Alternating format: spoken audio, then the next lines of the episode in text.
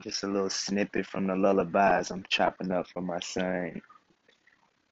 Like, as I rock and walk and move or whatever, I be communicating with him, and I'm just jotting some of it down.